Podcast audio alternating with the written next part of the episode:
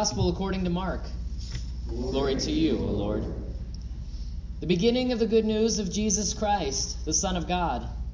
As it is written in the prophet Isaiah See, I am sending my messenger ahead of you, who will prepare your way. The voice of one crying out in the wilderness Prepare the way of the Lord, make his path straight. John the Baptizer appeared in the wilderness, proclaiming a baptism of repentance for the forgiveness of sins. And people from the whole Judean countryside and all the people of Jerusalem were going out to him and were baptized by him in the river Jordan, confessing their sins. The gospel of the Lord. Praise, Praise to you, O Christ. You may be seated. Grace and peace to you from God our Father in heaven and the Lord Jesus Christ. Amen. It can't get any worse. This too shall pass. Tomorrow is another day. Have you used these words? Have they been given to you as comfort in a difficult time? Did it help? What does bring comfort? What is truly comforting to you? Let's hear it. There's this, is it Scandinavian? Is it Norwegian? Tell me, this, this concept of hygge. I probably said that terrible. Come on, help me out, Scandinavian folks. It's about comfort. It's Swedish, I think, right? Because I learned it at IKEA. Um, that, that we have these long winters, right? So you have to find something to do to give comfort in those long winters. To cuddle up by a fire with slippers and blankets and sweaters, the best sweaters. What gives comfort, though, true comfort to us in our time in our lives? What is it? Companionship. Companionship. People, we need people around us. Or, or pets. Yeah. What else? It's really comforting. Just coming home after a long, hard day. Coming home after a long hard day, chocolate, yes. Comfort food, anyone? John? Your Jewish grandma. Okay. I haven't met her yet. I haven't either. Chicken noodle soup. Yes. Tomato soup and cheese. Classic. Cracker Barrel. This restaurant is built on this idea comfort food, right? They- got a whole room full of candy to go along with it. Big Bang reruns. Big Bang reruns, yeah. Snugling up and watching Netflix, yeah, for sure. The Office, Seinfeld, whatever your, whatever your choice is. Hugs. Hugs, hugs, yes, physical touch, read that too.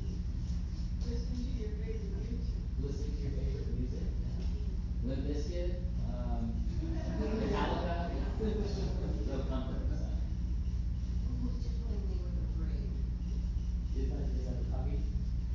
Momo is my grandma. Moo is your grandma. Hi. Moo Tickling you with her braid. You have a long, That's deep in your memory, isn't it? Fill that one. Uh, the comfort of friends, family, associates. Friends and family. Yeah, we, we need comfort. We want to comfort each other, and we, we turn to those things that bring us comfort, whether it's food or family or uh, our favorite things or prayer. Nobody said prayer, but that's okay. We need comfort uh, this time of year, especially. Uh, uh, for me, it's a bag of miniature uh, peanut butter cups.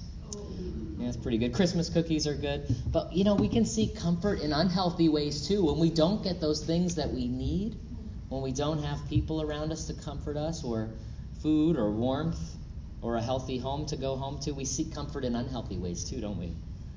When the days are busy and the season is stressful and filled with pressure and painful memories for some, loneliness, grief, a word of comfort goes a long way. We ought to speak tenderly to one another. This weekend, my family and I went to go see the Rainbow Theater production of A Charlie Brown Christmas. It was awesome. You know it, don't you? So you got Lucy giving her brother Linus a hard time for carrying around what? His blue blanket that gives him such comfort. He carries it everywhere he goes. And then Charlie Brown regrets his choice of Christmas tree, saying, Everything I do turns to disaster. Linus brings the message about the true meaning of Christmas, complete with scriptural references. This shall be a sign unto you. You will find a babe wrapped in swaddling clothes, lying in a manger. Now, at the end of the story, he takes that blanket that he carries everywhere and he wraps it around that sad little tree. His favorite object of comfort now passed on to the drooping fir. And he gives us all this reminder of our true comfort Jesus, our Savior. Our comfort is coming. The prophet Isaiah in this book, in chapter 1, all the way back in chapter 1, told how God had had enough, enough of false worship and injustice. The people were insincere. There was no peace, no justice. And there were warnings of wrath and retribution. Nothing they did could help. There would be struggles and trial. And the Babylonians came, destroying the temple tearing down the house of God in Jerusalem and taking away the people into exile in a foreign land. Now we hear second Isaiah, another anonymous prophet. Same book, different different prophet. It's a generation later. And we hear that now God has really had enough. Had enough of punishment. Jerusalem has had her fair share and the rough reality they had experienced was coming to an end. These words of hope, some of the most hopeful in the whole Bible, give us comfort. And words are powerful. They can lift us up, they can break us down, and we might hold on to words that were spoken in anger or words of love passed down through generations. I remember words of those from this congregation who've gone home to glory themselves. They shared wisdom and hope with me. We remember words from history just yesterday on the anniversary of Pearl Harbor. Maybe you heard those words again of Franklin D. Roosevelt. This yesterday, December 7th, 1941, a day that will live in infamy. That same speech, he says, the United States was at peace with that nation peace. We like that concept. But we who have lived removed from the reality of war for so long think we're at peace. And those who have family members serving overseas know otherwise. We are not at peace in so many ways for so many years. Speak tenderly to Jerusalem.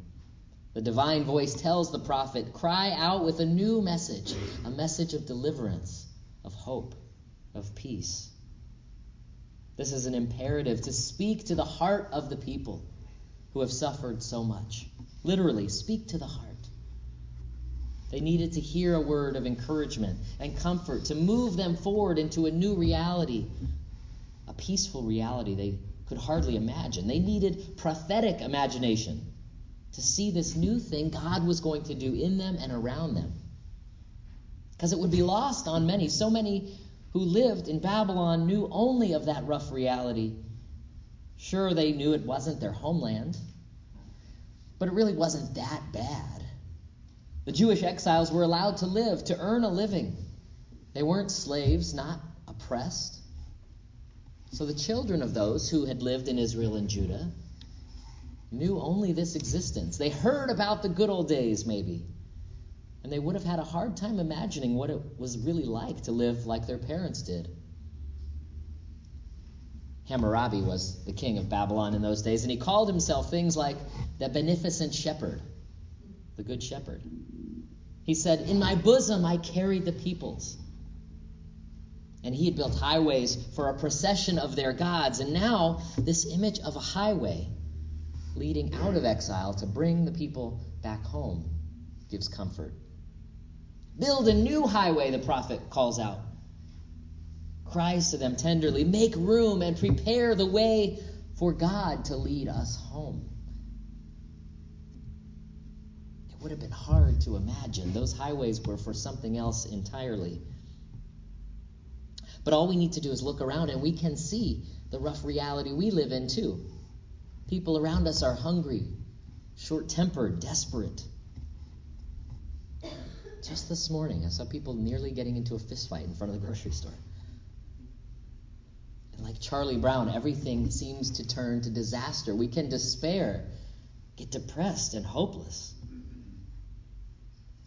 Isaiah seems to complain in this prophecy the lives and the loyalty of those who have been so far away from Jerusalem, he says, are like grass. They're here today, gone tomorrow. Why cry anything at all? But the promise is good. The same God who delivered the people from slavery in Egypt through the sea in the Exodus, that old highway. Remember that? That same God would deliver them. And God promised to bring comfort and transformation, a great leveling. God was going to bring about change in a most unexpected way. It wouldn't look the same. The world would look different after. And just a few years later, in 539 BC, it was Cyrus of Persia who conquered the Babylonian Empire and allowed the exiled people to return home to Jerusalem. This foreign conqueror was understood as the one God would use to make a way people were going home. And what it seemed like insurmountable obstacles would be removed, their journey would be swift. The prophet calls the people to trust in God to deliver them. And God alone would do what needed to be done. So we look around in our culture and the problems we face in our families, in our city, in the church.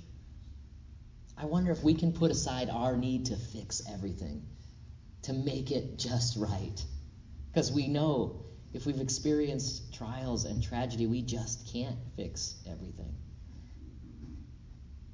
Can we trust that God is still at work doing a new thing, leading us into a promised future too? Can we see the world as God sees it, full of the possibility for peace? What would it even look like? It takes imagination, it takes a vision of a new reality, with the rough places made smooth now Mountains made low, the valleys lifted up, a smooth ride. And how do we prepare ourselves and those we meet to see the world in this way? To trust in God again? How can we share this story of faith that calls us into a new future? And sometimes all we have are words, right? Other times we act. It's our actions that show this new future. We act to serve people, to make a difference in their daily life, to provide some comfort. Always we have a powerful story to share. When words run out, we simply can point to the cross and say, There is your God. The prophet calls the people to speak good news, to get up on that high mountain the word for herald. herald is the same word for evangelist, one who shares the gospel. When we share this good news, we help mountains come down for others. We share the peace that is in us and we multiply it in the world. It changes us too when we reach out to a friend, to invite them to join us for a meal to come along and be together at this time of year. We've got some postcards going out to some folks maybe who haven't been to church in a while, and, and I just write a note on there saying, hey, we miss you. Come on home.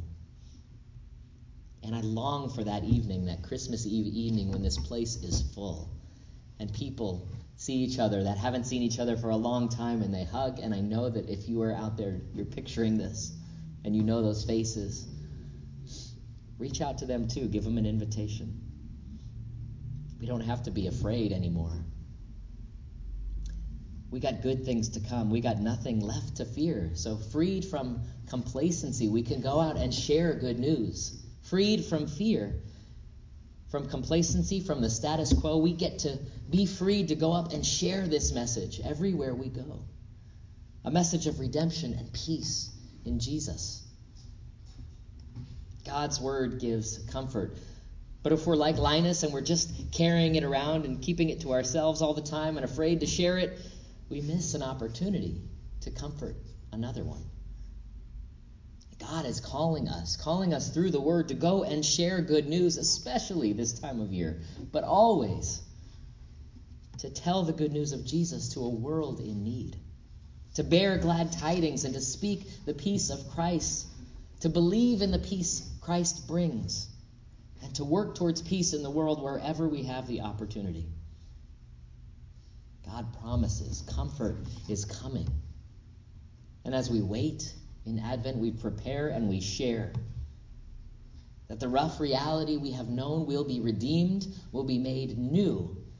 And the Savior is the true ruler of this world and is the true good shepherd. No other one like him. The glory of the Lord is revealed in him, and the whole world will know. Yes, words have power. They have power to comfort when we share our stories of God's grace in our lives, stories of overcoming obstacles, stories of navigating a rough reality to find healing and hope and comfort, to find hope and peace in the future. God's word gives comfort and brings about a new creation, and the best news of all God's word stands forever.